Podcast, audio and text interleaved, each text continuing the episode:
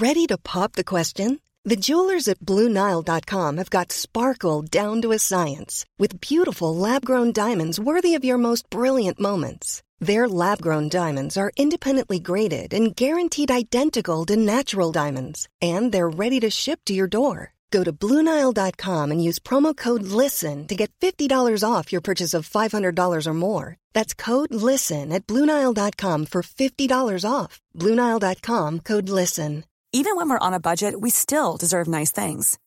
Quince is a place to scoop up stunning high end goods for 50 to 80% less than similar brands. They have buttery soft cashmere sweaters starting at $50, luxurious Italian leather bags, and so much more. Plus, Quince only works with factories that use safe, ethical, and responsible manufacturing. Get the high-end goods you'll love without the high price tag with Quince. Go to quince.com/style for free shipping and 365-day returns. Hiring for your small business? If you're not looking for professionals on LinkedIn, you're looking in the wrong place. That's like looking for your car keys in a fish tank. LinkedIn helps you hire professionals you can't find anywhere else, even those who aren't actively searching for a new job but might be open to the perfect role. In a given month, over 70% of LinkedIn users don't even visit other leading job sites. So start looking in the right place. With LinkedIn, you can hire professionals like a professional. Post your free job on linkedin.com slash people today.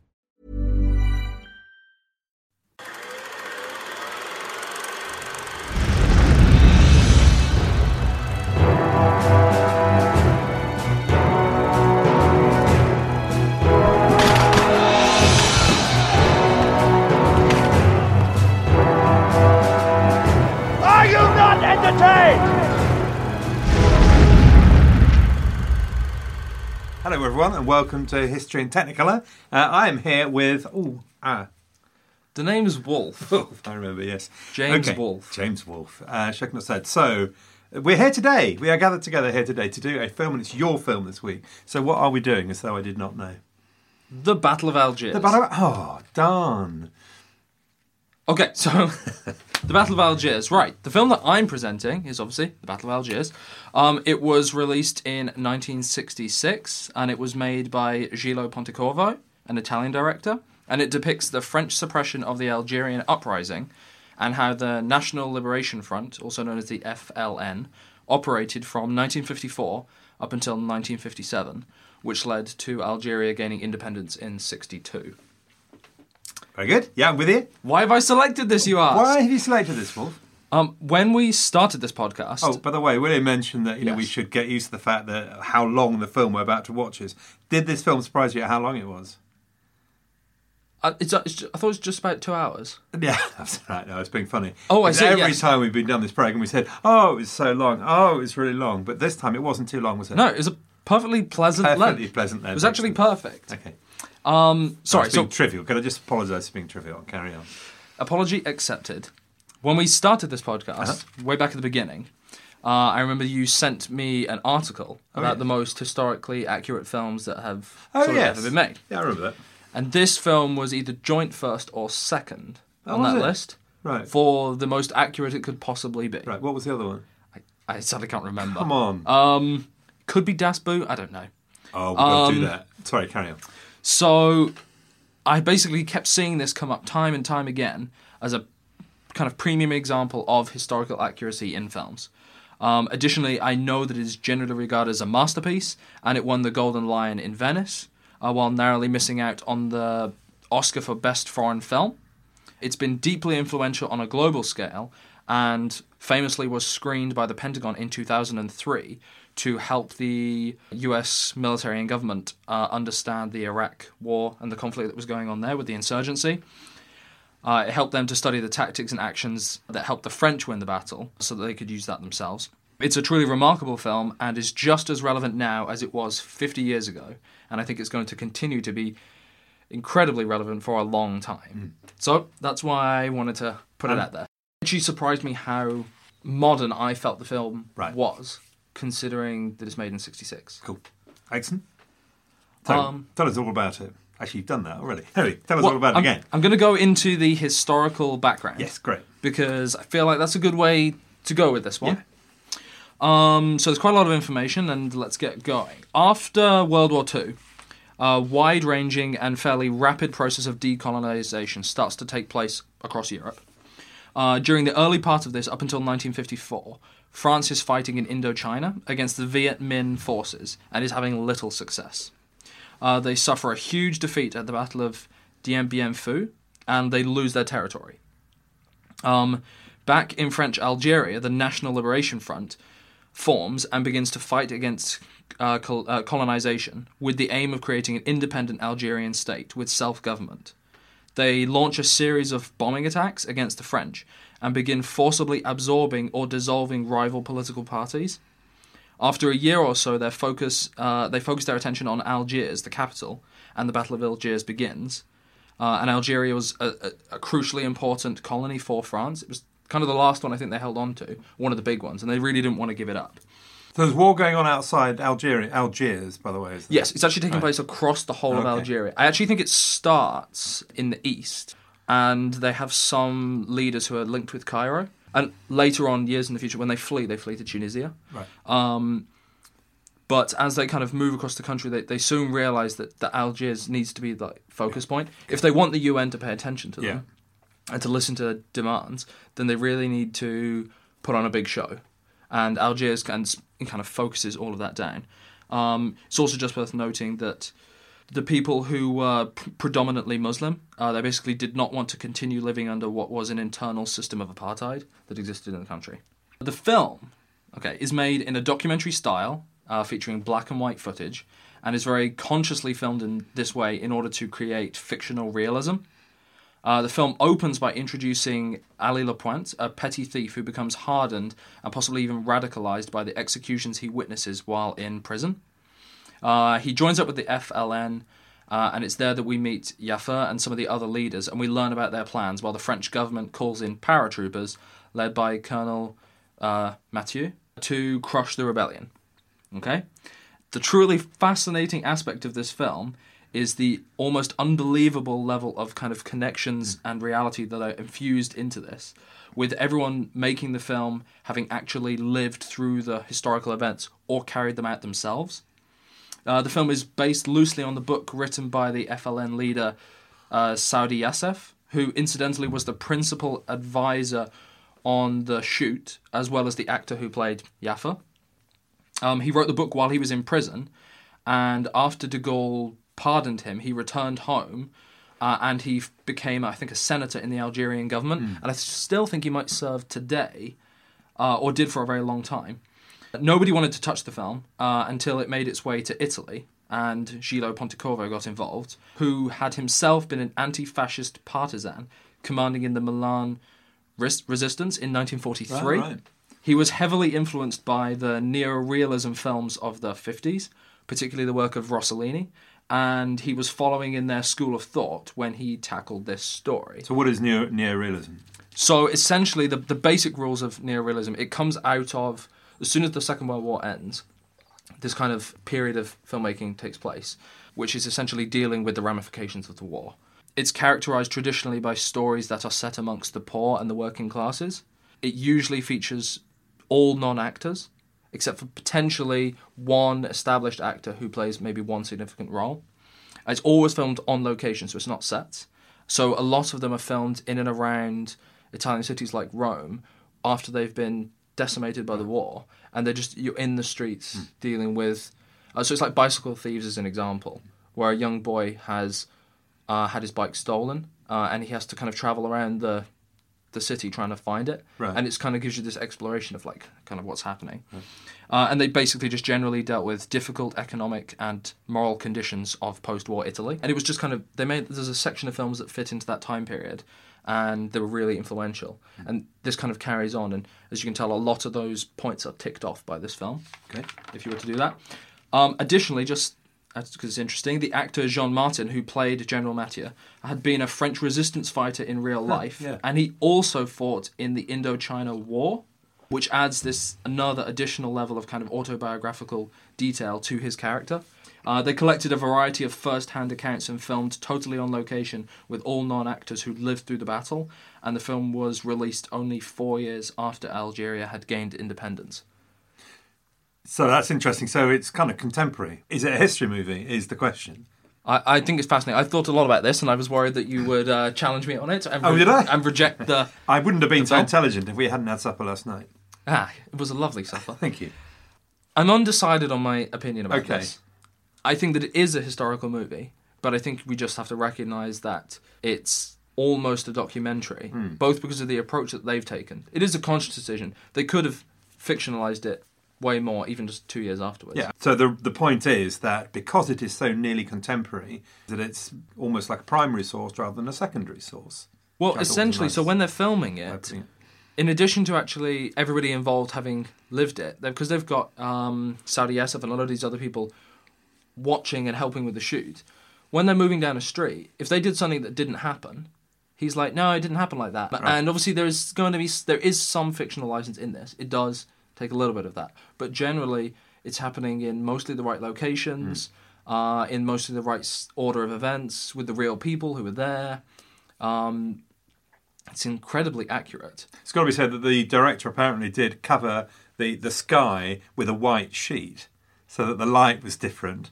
But apart from that, you know, minor piece of uh, um, uh, inaccuracy, yeah. And we will come fine. to. There is a few things that I'll mention later when we, when Right. we will delve into that. But I just think it's interesting that some we do what, especially with the the Iraq War at the moment. Sometimes Yeah. we'll watch films now, and it feels like there's still quite a heavy amount of um, fictionalization occurring Mm. and adjusting for modern audiences. So, I would probably say that the film stands out as deliberately trying to be really accurate Hmm. um, it could have been more fictional. So the time difference maybe doesn't have that big an impact, but it's just worth considering. Yeah.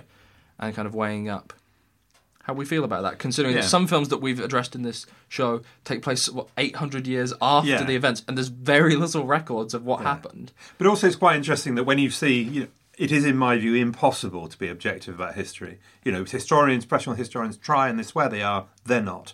Whereas this hasn't got that length of time to be reinterpreted in a way. So, what you're seeing, if there is any interpretation, what you're seeing is the interpretation pretty much of the time. And it was interesting Yeah. seeing uh, Saadi Yacef's interview on the uh, rather expensive DVD I bought, which was quite chilling in the coldness of his approach to the events. You know, Yes. he was utterly flat about it. There was nothing about, oh, it's terrible we killed all those people. There was none of that. Or terrible that we were being oppressed by these, you know, horrible people. There was none of, none of that. It was just, this is, this is what happened. These are the events. Very cold, very straightforward. Yeah, and it, it was uh, challenging to kind of process that. Hmm. Yeah. Um, I do think the coldness that you're referring to is quite helpful, though, in the general style of the documentary making. doc- yeah, absolutely.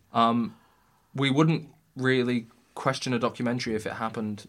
Yeah, I'm not questioning afterwards. it as um as I'm not I'm not saying it's a bad thing. What I'm saying is that if we were looking at a historical interpretation now of a past event, I don't know, 400 years ago, Ah. um, there would probably be some emotion in it.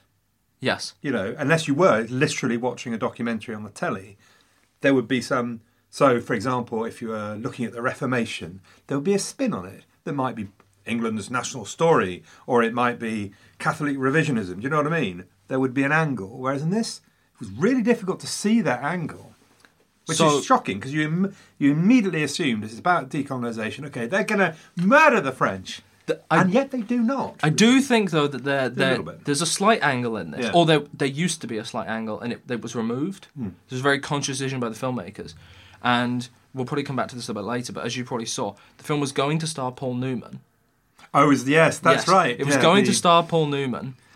No, I thought it was a different film that was going to star Paul Newman. Oh, it could have been. I think it was a different film. Gillo Pontecorvo said, "I don't want to make this film, uh, Sardi, because he went to see him. I don't want to make this film because I've been making another film and it's got Paul Newman in it, and he makes really nice sauces. We didn't say the sauces, but Does um, make good sauces. but uh, S- Sardi talked, said, "Look, we've got this brilliant film," and talked him into it. See, I was convinced that Paul Newman was originally considered for the role, Right. and they adjusted it. Okay, but you could I'll have right. to check about this. Anyway, the point being is, Yeah. the early draft of the script by Saudi Yasser Yeah. was significantly more pro-Algerian mm. Okay, than the final script. gotcha. Okay, David, I'm really interested. What did you think about the film? Never for a moment did I feel bored. I wasn't quite sure how to place it because of my confusion about thinking preconceptions. This is about decolonisation, as I said. So the French are going to get murdered, and they didn't. I kept on waiting for it, so it's a bit confusing. I it was compelling all the way through. Um, at the beginning, it didn't feel like a documentary, and I was expecting it to because I'd done a bit of reading beforehand.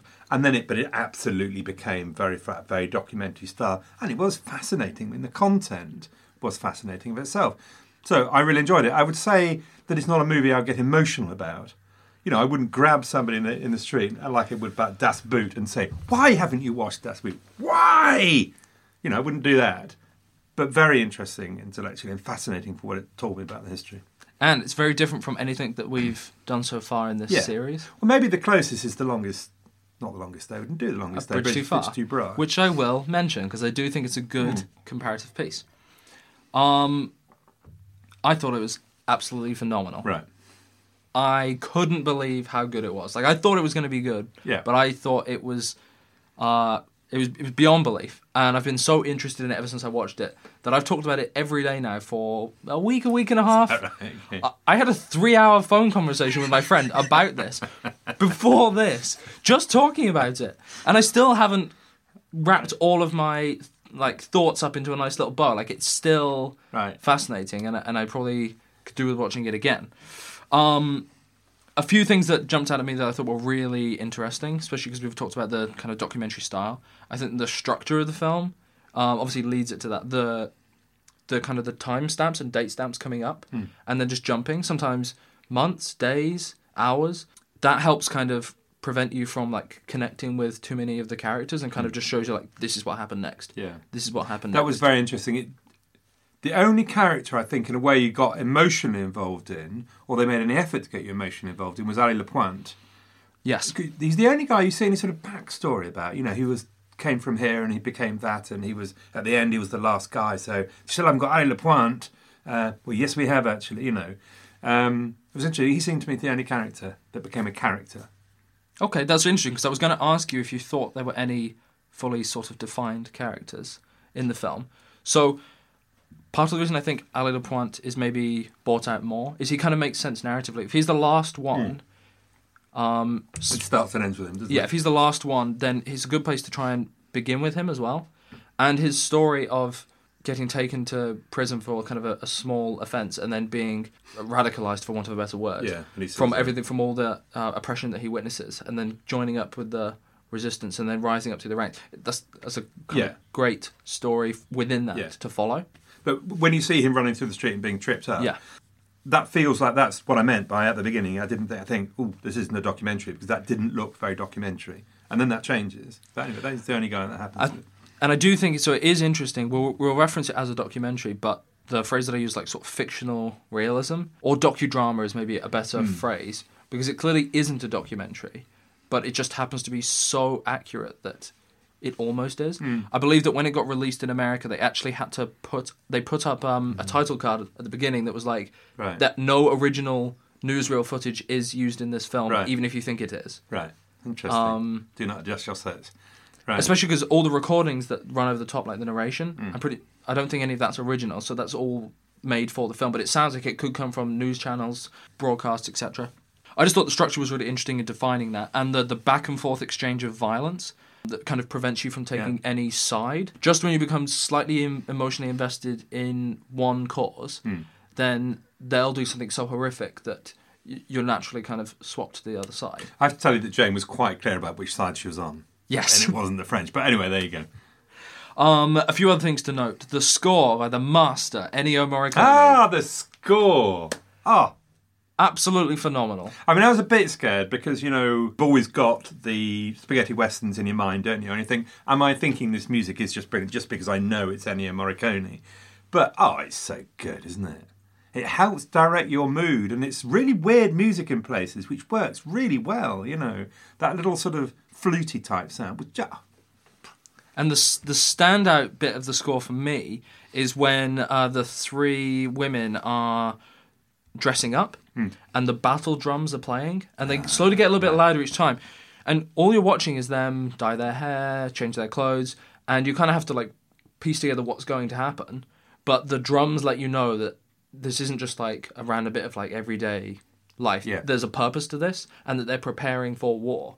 We're just not watching them smear like camouflage paint on their faces um, or you know sharpen their axes. They're doing it their way, and uh, the use of the drums uh, is just really really good in that scene to build that Really up. good, yeah. So uh, the cinematography and how it creates the impression of the documentary we've talked about is really interesting. The newsreel and radio broadcast that run over the top, and what I found interesting about them is, especially with subtitles, obviously you can tell the difference in the languages, but um, they keep chopping and changing between both sides on the broadcasts. That uh, it just helps to kind of keep you distanced. You're not just listening to the inner thoughts of, let's say, one organization. You're hearing it from both sides all the time as that kind of runs through. Uh, a few other things that jumped out to me were the guillotine shot. The guillotine shot was a shocker, yeah. It was incredible. That's very early, isn't it? The one that Ali It's very early. saw. A because I was surprised that they were still using the guillotine in Yes, me too, 1955 Yeah. or 56. So that was a shock. Um, the coldness of the scene, which is where I compare this to Braveheart. This movie does this on the whole. You have a scene where a person's going to get executed by the guillotine, and it's very matter of fact, filmed from really far away, very little emotion. Like it's not emotive filmmaking consciously. Uh, it's not drawn out. There's no one screaming freedom and dropping their handkerchief and seeing their long, Yeah. distant dead wife. No, none of that. Yeah.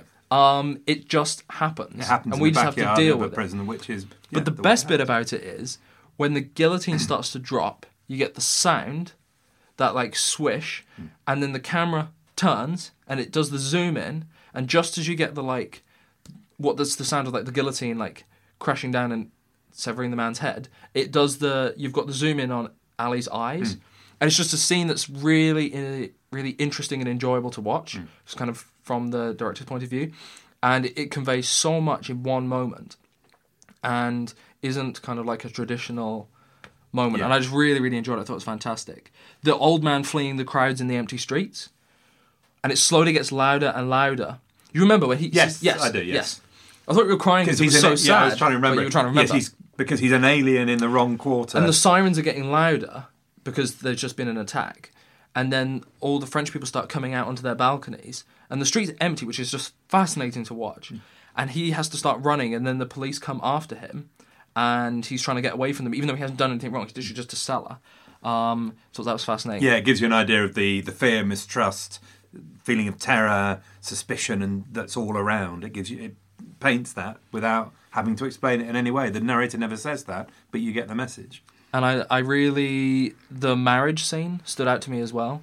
The fact that they refer to marriage outside of the French government as an act of war. That they're doing all of this stuff, but at the same time, there are just people living in the city who are choosing to rebel by carrying out secret weddings according to their kind of religious beliefs Yeah. and their own kind of laws. Uh, I thought that was a fascinating little moment that there is still everyday kind of interactions taking place, Yeah. but they just have to be done kind of in secret and away from kind of the awareness of the the ruling country. So, uh, when we talked about uh, kind of the fully defined character, this is where I wanted to bring up A Bridge Too Far. I think it's the exact opposite of that movie, in that the approach to being accurate, kind of creating a docudrama, is, is true. But in A Bridge Too Far, you have all these huge A list actors Right. Yes. True. and they're there to kind of pull you into the story uh, as much as possible and kind of signpost all these moments. This is the exact opposite. There are no actors, like no established actors of, of any type, and yet we still kind of have a similar film. And uh, I think it it works even better. Yeah, Like right. I really feel completely immersed in the story. And actually, if I was to randomly see Anthony Hopkins or or Michael Caine, uh, it would completely pull me out of this yeah. film. It's true, and it, but it also it's better because it's shorter. I mean, I hate Yes, to on about yes. the length. You know, they managed to remove the complexity, and I'm sure there's a lot more complexity in the Battle for Algiers than they have in that film. Yeah. They managed to select better. Where in A Bridge Too Far, they can't help being ultra nerds. Yeah. But yes, I agree. The, the lack of um, recognised actors helps the realism enormously, doesn't it? Because I know that a lot of people, crit- a lot of people who commented uh, criticised the bridge too far for the fact that they felt like um, all the actors just kind of detracted from the movie. It was a little bit too much. It was overwhelming, and you didn't really connect with any of them, and they were each just playing themselves, kind of thing. Uh, in this, you feel like you're seeing real people, and there's no, you don't really feel like you're not watching something that's Yeah. true. You aren't pulled out by the oh, it's it's Brad Pitt, oh, it's so and so. You're you're really just in there with them, and you're going through this at the same time that they are. Um, and even though um, I think it's Jean Martin is the only one who's an actually established actor, he came from the theatre. So actually, even when the film came out, he wouldn't have been well recognised, if at all. Right. And being from the theatre, he's bound to be far better anyway. So. So his acting is incredible. That He's really, really good. Just a joke. I didn't mean, you know, didn't mean it. Um, I just moved on because yeah, well done, yeah. not not worth engaging. Um,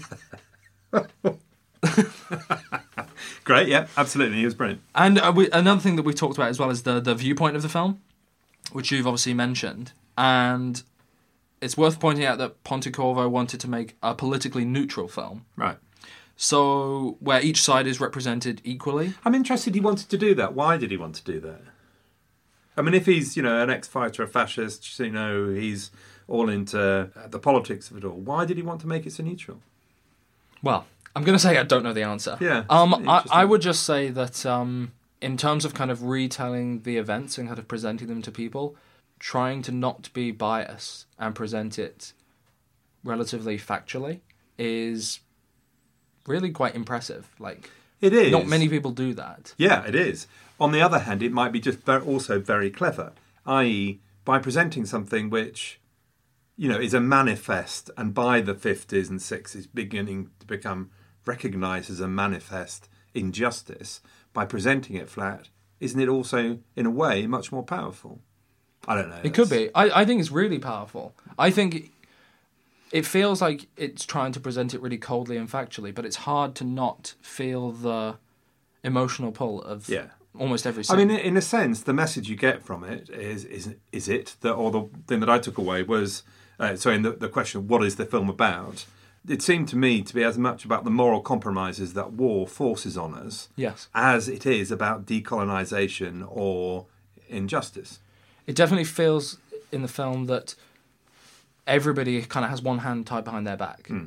That they, in order to get independence, they have to do things they don't want to do. Yeah, And in order to hold on to what they believe is a part of their kind of culture and country and identity, they have to do things they don't want to do. but actually, I think it's worse than that because I don't think you get in the film much impression of people doing things they don't want to do. I see. Actually, what you get is people doing inhuman things and not questioning that. So this, so this is really, this is really interesting. The uh, hugely important scene in the film is the bit with the journalists. So they're having the press conference, and the journalists are like, "You murdered Ben M'hidi, who was the leader of the FLN. After they captured him, you told us all this information, and now he's been found mysteriously dead in his cell. You've killed him." Um, and they also are like, "Why are you torturing people?" and they kind of grow in confidence and they kind of outright ask him like why do you think this is acceptable to torture these people and then he responds with all that information where he's like do you want algeria like do you want that to be part of your country if you do this is what has to be done you don't ask questions if you don't if you want to leave we can just leave Yeah. and they're all silent like they all know that they don't want to Yes. act. Like they have all these ideas about what they think is unacceptable, but when it comes down to it, they're like, Yes. um, okay, I Yeah. guess. They ju- their silence says a lot. yeah. and that's considering that that's the press kind of fighting back Yeah. against it. So I think that's really interesting. A side note: in real life, Jean Martin, the actor, voted for Algeria to get independence Oh right. Okay. when they did like right. they did like a referendum or something. Um, So yes, that's one thing, but also from the Algerian side, you don't see there's that scene in the cafe, the the really powerful one where uh, the women go in and plant plant the bombs, and you, they show very consciously they show all these people living ordinary lives. They show children licking an ice cream, and you think those people planting the bombs are going to be affected that, by that. None of them are. All of them, the impression you get is all of them are worried about will they hide the bomb okay? Will anybody see it? Can they get out correctly? You don't see them agonising about the people they're just about to blow up. So I come back to that point that it's about the inhumanity that these people become cold about what they're doing. It's not about them being forced to make choices and agonising it. It's about them accepting that this Yeah. is the way the world is Yeah, I do. Th- I do think it's. and losing that uh, moral sense of it. I don't know. I wonder sometimes if partly the the the type of approach to making the film means that um, you have to reduce some of the complexities about that in order to kind of keep moving through and maybe. keep it at the pace that it's going. Um, I know that an early draft of the script, the one that Saadi did wrote, they uh, it had no dialogue at all. It was just action. This is what happened. So you kind of get this impression maybe that there's a slight reluctance to talk about the things that are happening, Yeah. and they're just going to try and show you it. Wouldn't I- it kill you to have one 15 second, 30 second segment where somebody agonises? It's got to be conscious, isn't it? I guess it just it feels kind of I don't know, to me it feels a little bit more complex than that. Or so vital in its approach that it's just a really interesting study of, of people and war and kind of how uh, a liberation Yeah. would, would occur. Absolutely. But I would argue that in presenting it in that way, the part of that story is people accepting a new reality. Maybe the greater question is that, and this is the shocking thing, that if they, in order to get freedom, they just have to carry out the worst They have to do what they have to do, as your John Marty book said. do you genuinely, at the end of the movie, feel that it is a politically neutral film? Or do you feel that you side on one of the two? I think the filmmaker, as I said earlier, is confident that the message he's going to show will be self evident where the injustice, the ultimate injustice, lies, and therefore it will have the effect he intends. Pontecorvo said he thinks the film is about man struggling against the hardship of the human condition. Right. So, I'll put that out there. Interesting. Um, Well, you ought to know he made the bloody. Th- sorry. yes. so, are we on to historical accuracy? Yes. Right. Um, the film is exceptionally accurate. Uh, obviously, due to the wealth of first-hand accounts, uh, the memories are so alive, obviously, in the moment because it's only passed by a few years. Uh, as previously mentioned, the focus on real locations and real people over actors adds to this accuracy. Um, like we talked about already, uh, everything that happens to Ali La Pointe really did happen, and it, in real life, he did get blown up in the house with a couple of others, including a little boy who had been a messenger for them. So that all happens. Uh, obviously, what the film doesn't show is, I think 26 other people were killed by the explosion, um, like in the nearby area. I don't see that but. But that happens. Um, there are a few composite characters who are created, uh, but they're all based off of real people. Um, or there's fictionalized characters created, but entirely based off a real person. For example, we know that Saadi Yacef is was a real man who did all of that, but in the film he plays Jafar, who's a created character, but it's essentially Yeah. him. Um, this is what's interesting. So Lieutenant Colonel Mathieu is a composite of three people Okay. Um, General Massu, who is the top dog, and forgive me on some of my pronunciations, Major uh, Aussaresses, and Marcel uh, Bigeard, uh, who was basically essentially the, the main influence. Should we just leave it that he's composite three characters? Yes. Oh, but this is what's really interesting about them. So essentially, the main person that he is, this Marcel that he's based off of, he did organise the lockdown of the Casbah. He did organise a curfew in which anyone caught after hours was shot and killed and left in the street, so that the next morning people would be more afraid. He carried out the majority of the events in the film. He did advocate systematic torture and interrogation, and he did see it as a necessary evil in, in, in kind of quotes. Uh, he was responsible for the capturing of Ben M'hidi, the leader. Um, but this is what's interesting. He considered him an equal, and he respected him greatly. Do you remember the scene where they have that conference together, and they're kind of standing to, together as equals? I think that is a general representation of how those two did interact. Interestingly, he was a very tough man, and he took three bullets to the chest in a four-month period. Is that right? He recovered from the first shooting, and then got shot twice more in the chest. Recovered again and went back to work after a pretty short amount of time, which I thought was Yeah, was interesting. It is true though that Ben M'hidi was executed in prison, and it was disguised as a suicide, unconvincingly. This was carried out by one of the other, the, by the major, who was one of the other characters that kind of combines to make him. But Marcel couldn't Marcel couldn't do it when it had hmm. been ordered, and he actually organised all the paratroopers to give Ben full military honors as he was led away to be.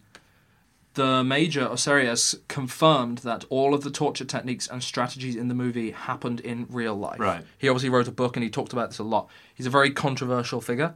Um, on top of this, the overall order of events is really correct. The- Particularly the the bombing in the Casbah, followed by the three female bombers, that did happen exactly like that. Although the bomb in the airport failed to go off. Oh, right. So in the film, apparently, you can hear it in the background. You hear a third explosion, but it never actually went off. Right. Just that the device failed. So the deaths in the milk bar, all of that, like that all happened exactly as that went through. When they captured Jafar in his house, he just literally recreated what happened to him. Right. So it, it, it's all like playing out exactly as it should. Um, there are a few inaccuracies. My impression was that the eight day strike was lasted quite a few days in the film. Would you uh, agree? yes, that was my impression. I got a bit lost at that point, actually. So in real life, I think it only lasted about two, two and a half days Oh, okay. because the paratroopers were so harsh on them that they did not allow them to not like to Right. strike. They ripped, oh, you know, like they do at the end to cancel it, where they they rip all the shutters off everybody's shops and they they basically forced them back into school. The kids they made them go to school. Everybody they had to go work in their shop. Like you couldn't not do it. And as a result, I don't think the strike makes it to eight days because the entire city is forcibly worked. Right. So I just thought that was interesting because it definitely in the film I got the impression it Yeah. almost went to the eight day point. Yeah, you got the impression they'd done what they intended to do. Um, I also think that the film actually avoids a lot of the wider context of what's happening, um, and it deliberately left out some of the really extreme violence and atrocities that, that might be taking place during the conflict and kind of outside of the conflict. I fear maybe that the both sides are presented slightly better than they maybe were Right. for example, like you say, when when Ali La Pointe dies, we we see that as the two people who are fighting. We don't see that twenty six other people who are Yeah. just civilian casualties are killed because of this explosion. And actually, in the torture scenes, there's no moral slant on it whatsoever. In fact, they don't react with as much pain as you think. There is no moral outrage or nothing reflected on the face of the torturers. It's done very flatly. And I do think that's partly to try and it's consciously not emotive filmmaking, as we've talked about that, that Hollywood obviously really likes to try and do. Yeah. So when you watch that Braveheart scene, obviously you're meant to feel every little bit of the agony of the injustice. Hmm. It's presented way more like you are watching Yeah. a documentary. Um, so th- there are a few little things, and I- obviously have some questions because obviously it's such an important topic that I'm not going to assume that it's all Hmm. true, but the historical accuracy seems kind of overwhelming, Yeah. and the fact that it's used as a teaching aid for governments and resistances all across the world. It's it- incredible. I mean, when he John John Mathieu is doing the the presentation of what they're going to do, what the tactics are, how the cells are organised, you know, you feel you're like reaching for your notebook. You think this is fascinating. Yeah, Uh, you know, but you can see that it could be used in that way. and their whole plan from the beginning. Well, what's really interesting is what surprised me how successful their plan is. Yes. The fact that the military organization Yeah. is completely successful yeah. in physically removing the resistance from the city. yeah. Um, that's kind of staggering. Yes, I- it's staggering. Not knowing the story, I never assumed that was going to happen. because of their how far they're prepared to go in torturing and therefore breaking all of these little cells. Yeah, uh, I thought it was that surprised me. Um, I do think it's really interesting that um, the film, which we know to be slightly fictionalized, but is it and is not a documentary, is essentially viewed as a field guide and a training video for counterterrorism, counterinsurgency, and the use of torture for information in warfare. Um, in addition to obviously the the Pentagon screening it multiple times, like I mentioned, uh, it's supposedly influenced the Black Panthers, the IRA, the PLO, uh, as well as obviously the U.S. government. Um, and what's really crazy is one of the, Colonel Mathieu's kind of composite parts, the the major, he went to South America in the 70s and he became a personal advisor and an instructor to the dictators of South America in how to torture the Right. leftist regimes and prevent them from rising in power. So he operated in Bolivia, Argentina, oh, Brazil. amazing. and then in 2003, I think 2004, he went on television a lot talking about how torture's great and that we should, the Americans should be torturing more people in Iraq. And he caused such a stir that he had his rank removed. He was banned from ever wearing his uniform again, and he was essentially um, ostracized from the. It's very chilling French in the movie when the when the paratroopers come into Algiers for the first time and all the crowds are waving, and he's strolling in front, very loose limbed kind of walk with his dark specs on, with a sort of slight smile on his face, utterly confident. He could be IRA. He, there's no difference between the terrorist and the forces of law. It's a very chilling bit of the movie, I thought. Um, also, I mean, I agree with what you mean about the wider context. So, historians can be totally accurate and still present a very biased picture because it's all in the selection. And as a historian, you have to select, don't you? So, you choose to leave some leave some things out and leave them, some things in. So, for example, there is nothing about the wider context of decolonisation. There is nothing about the Pieds Noirs and their fate. You know, the Europeanized Christians uh, who are of Algerian descent or of the Jewish population. There's a whole load of stuff. But that, in a way, is why the film works so well. It is very accurate. It leaves a whole load of stuff out that if it tried to include and tell the whole story, it would be a mess, probably. It tells part of the story really well. How do you feel about the fact that this film has been has had this kind of global influence? Like, how do you think about the fact that somebody has gone and made this kind of piece of kind of fictional realism, and it's become almost an instructive manual to some extent, probably with actual historical research into how to, you know, wage resistances and fight wars. Well, at one bloke, Mathieu makes the point. I think it's after the same interview you're talking about. No, it's at the beginning when he comes in. He says, "I know how to do this, but I'm not the solution." or I'm not the real question. I know I can do it. The question is all about the political will. So, like a gun, this film seems to me is like a tool. It's not this that causes would cause torture. It is our our moral compass that says things like colonization and imperialism are in, inherently unjust, and torture is inherently unjust. So if a regime, if one of our countries um, allows torture, it's us that are responsible by allowing it. It's not this film that has shown us how to do it. Yes. Is that answering the question? It does. I just think it's I just think it's really fascinating that that a film can have such an influence yeah. upon yes, the world and, and can inspire people to go out and mm. do whatever they need to do. Mm. Like I just thought it was fascinating that it had such a yes, wide-reaching impact. impact.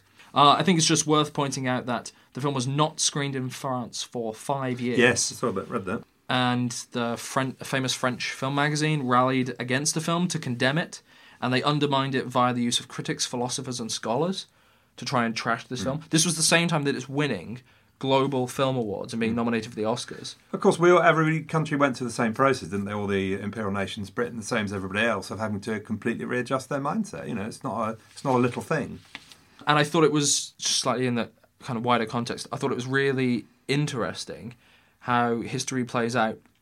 That De Gaulle is able to come back into power. Um, there's a coup d'état and he comes back into power, and then it's when he's back in power that he ultimately agrees to give Algeria their independence and pardons all of the mm.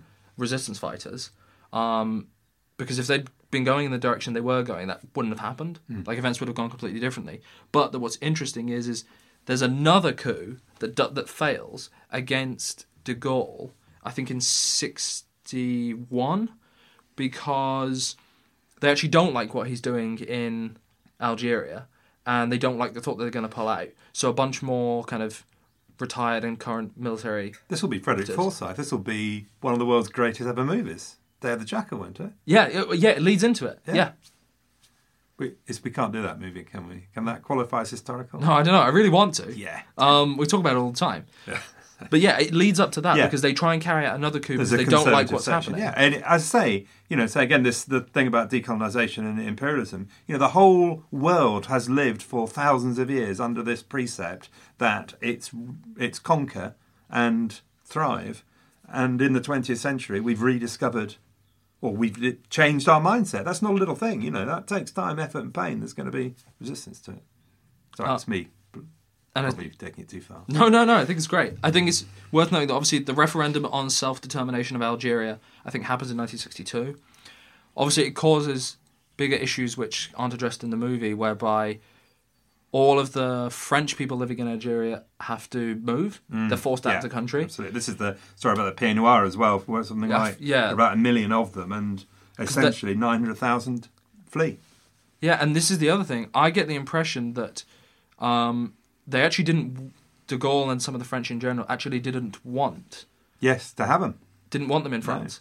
So I don't know where they go. Like I don't know what happens to them and the complexities of this situation where they achieve this independence, but everyone who was French supporting then is really in danger of not having a home or anywhere safe to go to, and France isn't really willing to take a lot of them in. Uh, I think that's partly why they wanted to keep Al- Algeria. They don't want to absorb them but I don't know enough about that history to comment really. But yeah, it's a hideous story for the people involved. We need to score it. Ten and ten. Okay, so you're saying it's a perfect movie. You're saying this is a Nadia Comaneci.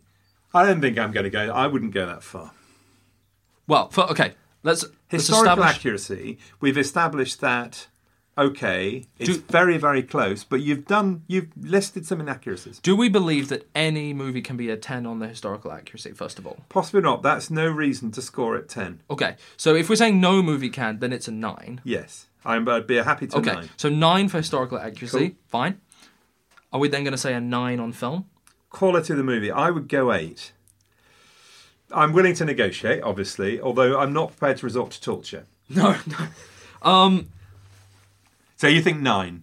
I Go on then. I'll I go think nine. It is a very. The thing, of course, is it's very difficult for me to give scored that high for something in which That there isn't very Master and Commander. emotion. That isn't Master and Commander. That is not Master There's Commander. no Russell Crowe in this Yeah, movie. this, it's not Das Boot. Nobody sings German songs. Long Way to Tipperary is completely absent. There's, you know, But David, if, okay, if we give this a nine, I might then give Das Boot a ten for you. So let's. oh, let's it's a negotiation. Yeah, oh, yeah. Oh, I see. Right. I- okay. So, what do you want to score? You want to score it ten as the quality of the movie. I'll settle for a nine because ten is obviously so high. But okay, it- I'll go for this nine. film is genuinely incredible. Okay. So I'll- this is where we say like, why do we recommend watching this film? yeah, because it It's honestly astounding. Yeah. It's a really, really interesting historical movie in terms of how it places, like we said, the fact that it comes so close to the event, the fact that it's almost a primary source on what's Yeah. happened.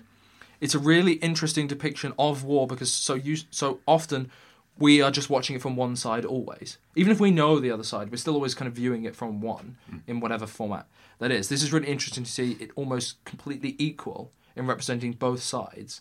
Um, yes, we've described a lot of terrible things that happen, but the movie doesn't.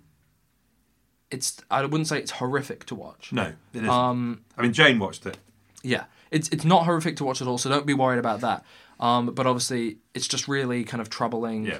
And that in itself is a is a, a major incredible achievement of the movie, isn't it? That you come away with a full appreciation of uh, the terror and the horror that people went through without having to withdraw or not being able to watch it.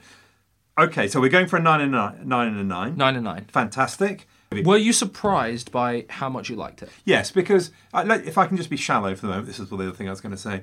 Uh, because I'm a shallow man. It was in black and white, and I find it almost impossible to like a black and white movie, with the exception Dust being black and white. And he never worried about that because it was too good. It kind of drew you in, and it, you know, it was fantastic. And it was got subtitles. Never worried me for a moment. Yeah. Fantastic movie. Okay, thank you, everybody. We'll just do the roundup from Lady Jane, I think it is. We have a new jingle we're very excited about. Here goes. Wolf and David's Roundup. They're the rootinest, tootinest cowboys in the wild, wild west. Wolf and David's Roundup. Ah, Lady Jane, the response to this movie was really fun. There were essentially two lines of thought. I love it, hand me the Kleenex, or, oh, give me the sick bag. You know, I could try to make it sound a bit more complex and nuanced, you know, obviously, but nah, that's essentially it. And to be honest, the vast majority of you who commented went for the first option. Too many of you to mention, actually. Many happy memories of soaked, youthful hankies from Mrs. Hermione, just for one example. A certain amount of sharp intake of breath stuff at Wolf's scurrilous description of the thing from Jen. Only a few were as brave as Lisa in expressing the outrage of it all, though Devon seems to have been eyeing his wrists, and Rhea was horrified at the theft of over two hours of her life. There was a bit of the rather inaccurate protest, but mixed with the this inspired me to find out more sentiment. So, the long and short is the film gets a 65% love it rating, which is on the high side, I have to tell you. though also well over half of you had never seen it. But ha, Wolf, the vast majority of those claimed they were fully intending to dig it out and watch it. So, you know, Door Film Review zero, love one. Anyway, thank you very much, everybody. See you in a couple of weeks' time, and it will be all about uh, The Lion in Winter. So, bye from me. And bye from me. Are you not entertained?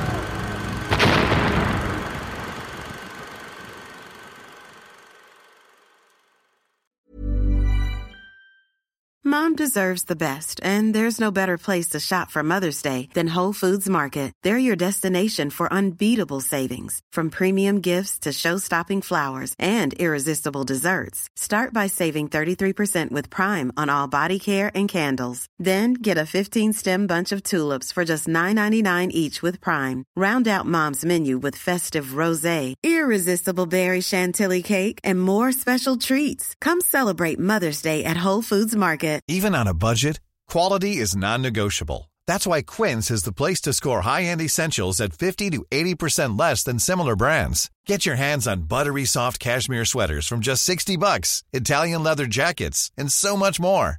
And the best part about Quince, they exclusively partner with factories committed to safe, ethical, and responsible manufacturing. Elevate your style without the elevated price tag with Quince. Go to quince.com slash upgrade for free shipping and 365-day returns. Planning for your next trip? Elevate your travel style with Quince. Quince has all the jet setting essentials you'll want for your next getaway, like European linen, premium luggage options, buttery soft Italian leather bags, and so much more. And is all priced at 50 to 80% less than similar brands. Plus, Quince only works with factories that use safe and ethical manufacturing practices. Pack your bags with high-quality essentials you'll be wearing for vacations to come with Quince. Go to quince.com slash pack for free shipping and 365-day returns.